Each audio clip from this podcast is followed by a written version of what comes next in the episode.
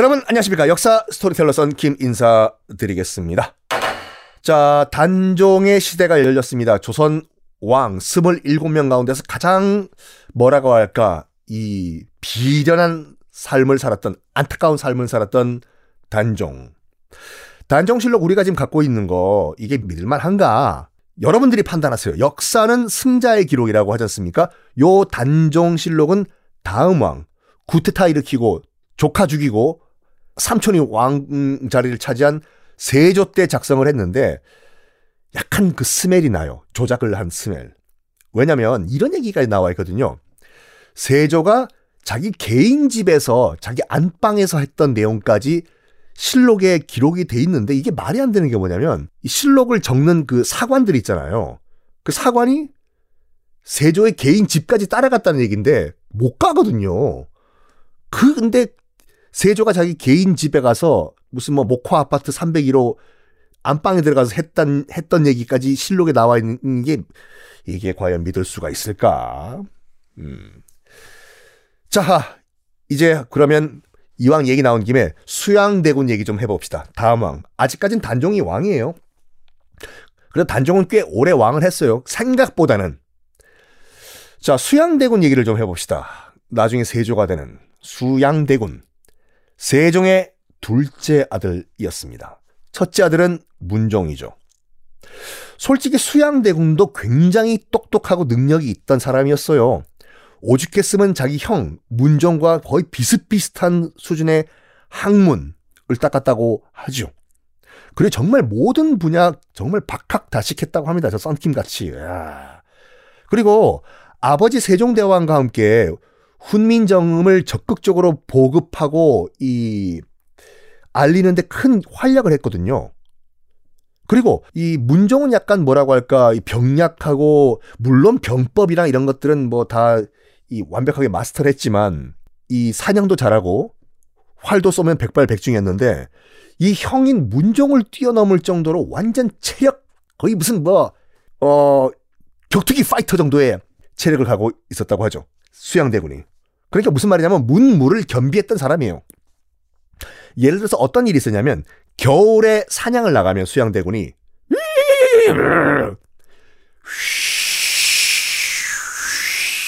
영하 20도.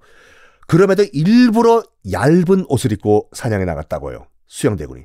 저기, 아니, 안 추우십니까? 이게 뭐가 춥냐?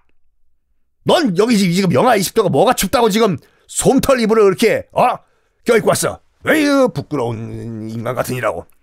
건강하다는 것을 일부러 어필한 거예요. 아이고, 시원하다. 영하 20도 정도면, 야, 냉수 갖고 와라, 냉수, 목욕 좀 하게. 그리고 수양대군이 일부러 늙은 말만 골라 타고 다녔다고 해요. 에? 늙은 말? 왜? 늙은 말을 타고 달리다 보면, 뭐, 늙은 말도 이제 이제 다리가 안 좋고 무릎이 안 좋으니까 넘어지겠죠. 그럼 위에 타고 있던 수양대군도 같이 넘어지겠죠. 그때 말 위에서 텀블링을 해서 뿅뿅뿅 한 번 돌고 두 번 돌고 세 번 돌고 착, 안전하게 착지 않은 모습을 사람들한테 보여줬대요. 그만큼 나 운동신경 뛰어나다라는 걸 보여준 거예요. 특히 언제 그랬냐? 아버지 세종대왕이 보고 있을 때. 세종대왕이 보고 있을 때. 아버지, 제가 이렇게 운동신경이 뛰어납니다. 한 번 돌고 두 번 돌고 세 번 돌고 착지. 아버지, 제가 이렇게 건강합니다. 영하 20도인데도 제가 그냥 티 하나만 입고 있네요. 그렇게 어필하면 뭐합니까? 수양대군이 태어나기를 둘째로 태어났는데, 다음 왕은 아무리 수양대군이 능력이 뛰어나다고 하더라도 다음 왕은 무조건 자기 형 문종, 나중에 문종이 되는 그 세자가 왕이 되는 거예요. 그럴 때마다 정말 수양대군은 좌절, OTL, 좌절을 했다고 합니다. 내가 왜 둘째로 태어나가지고, 둘째로, 그런데 갑자기 형이 슬슬 왕이 된 다음에 아파요. 등창이 생겨가지고 오늘 내일 해. 형이, 문종이요. 지금 왕이 된 문종이. 그때부터 수양대군은 슬슬 야심을 보입니다. 물론 기록엔 안 나와 있어요. 그렇지만 이렇게 생각을 했겠죠. 우리 형 문종 슬슬 이제 아프기 시작한 걸 넘어서 오늘 내일 한단 말이지. 그러면 둘째인 내가 뭐 왕이 되지 말란 법이 어디 있겠어. 근데요, 수양대군의 월권은 이미 문종 때 시작이 됐어요. 그 예가 뭐냐면 수양대군은 불교를 굉장히 좋아했어요. 심취했습니다. 이런 말까지 했다고 해요. 조선은 불교를 탄압하고 유교를 숭상하면서 세워진 나라지 않습니까? 억불, 불교를 누르고 숭유, 유교를 숭상하고. 이런 나라에서 수양대군이 무슨 말까지 했냐면 공자 맹자가 부처님을 비난한 것은 말이야, 공자 맹자가 부처님을 제대로 몰라서 그래. 이거 엄청난 얘기거든요. 조선 당시 조선에서는요, 그 얘기를 공공연하게 한 거예요. 그리고 또 이런 말을 했어요, 수양대군은.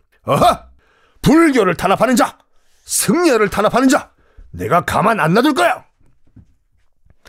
지가 뭔데요? 안 놔둔다는 것은 처벌한다는 얘기인데, 당시는요, 세자 빼고 나머지 왕자들은 아무런 권한이 없는, 권력이 없는 고급 백수들이에요. 과거 시험도 못 봐요, 왕자들은. 관직에도 못 올라가요. 노량진에 가서 에듀윌 공부해가지고 9급 공무원, 7급 공무원 못해요. 그냥 평생 고급 백수로 지내야 될 왕자가 수양대군이 처벌을 해? 뭐, 처벌은 왕만 하는 건데? 이야, 슬슬 선을 타기 시작했어요. 문종 살아있을 때 수양대군이. 그러던 가운데 이제 어떤 일이 벌어지냐면, 어느 날 수양대군이 길거리를 걸어가는데, 아유 좋다, 한 승려가 목에 칼을 차고 끌려가는 게 눈에 띄어요. 여기서 말하는 칼은요, 식칼, 이 칼이 아니라 그 심청이 보면은 목에 이상한 나무 판때기 걸고 앉아 있잖아요, 합판 같은 거. 그것도 칼이라고 하거든요. 도망 못 가게. 그거 차고 어딜 도망가요? 목에 합판 걸려 있다고 생각해봐요. 한 승려가 목에 그 나무 판때기 칼을 차고 이 포졸들한테 끌려가는 게 눈에 들어왔어요, 수양대군이. 잠깐 거기 서라, 계속 가라. 네 대군 나으리, 무슨 일이십니까? 내가 할 말이다. 무슨 일이냐? 무슨 일이기 때문에 저 스님을 끌고 가느냐?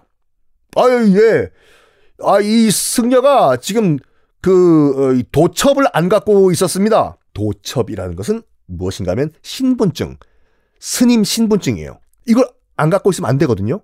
왜냐면 조선은 당시에 이제 그 불교를 완전 없앨 수는 없지 않습니까? 어떻게 스님들을 다 어디 가라고. 그 불교 신자들을 다 완전 그 강제 개종은 못 하죠. 그러니까 불교를 약간 통제하기 위해서, 컨트롤하기 위해 가지고 도첩제라고 해서 나라에서 발행하는 이 증명서, 승려 증명서만가 있어야지 스님 노릇을 할 수 있게 만들었거든요. 불신 검문 하면 보여줘야 돼요. 머리 깎고 목탁 들고 다니다가 여기 스톱! 임시 검문이 있겠습니다. 도첩 보여주십시오. 했는데 없으면 끌려가야 돼. 딱 그거예요 지금요. 나리, 지금 이 승려가 신분증이 없어가지고 지금 끌고 가는 길입니다. 뭐야? 사찰에 놔두고 깜빡하고 올 수도 있지. 그렇다고 해서 이 스님을 지금 목에 칼을 채고 끌고 와? 당장 풀어줘라. 저기 대군 나리, 국법이 그게 신분증이 없으면 일단 체포하라고 나와 있는데, 풀어주라니까. 대군이 풀어주라고 하는데 난감했겠죠, 포졸도. 풀어줬어요. 명백한 월권이에요. 아무리 왕자고 뭐시기고 간에 못해요. 왕자는 권한이 없어요. 그냥 고급 백수예요. 이 말을 전해들은 신하들 들고 일어납니다. 문종한테, 전하, 대군도 신하인데 국법을 어겼습니다. 수양대군을 벌하소서 전하. 그랬더니 문종이 뭐라고 했냐면, 됐다, 수양의 뜻은 순수했다. 일부러 나 왕한테 대들려고 그랬겠느냐? 그만하고 잊지 마셔서 끝내고 넘어가자! 이런 식으로 문종이 살아있을 때도 슬슬 권력을 탐했던 수양. 수양대군은 어떻게 됐을까요? 다음 시간에 공개하겠습니다.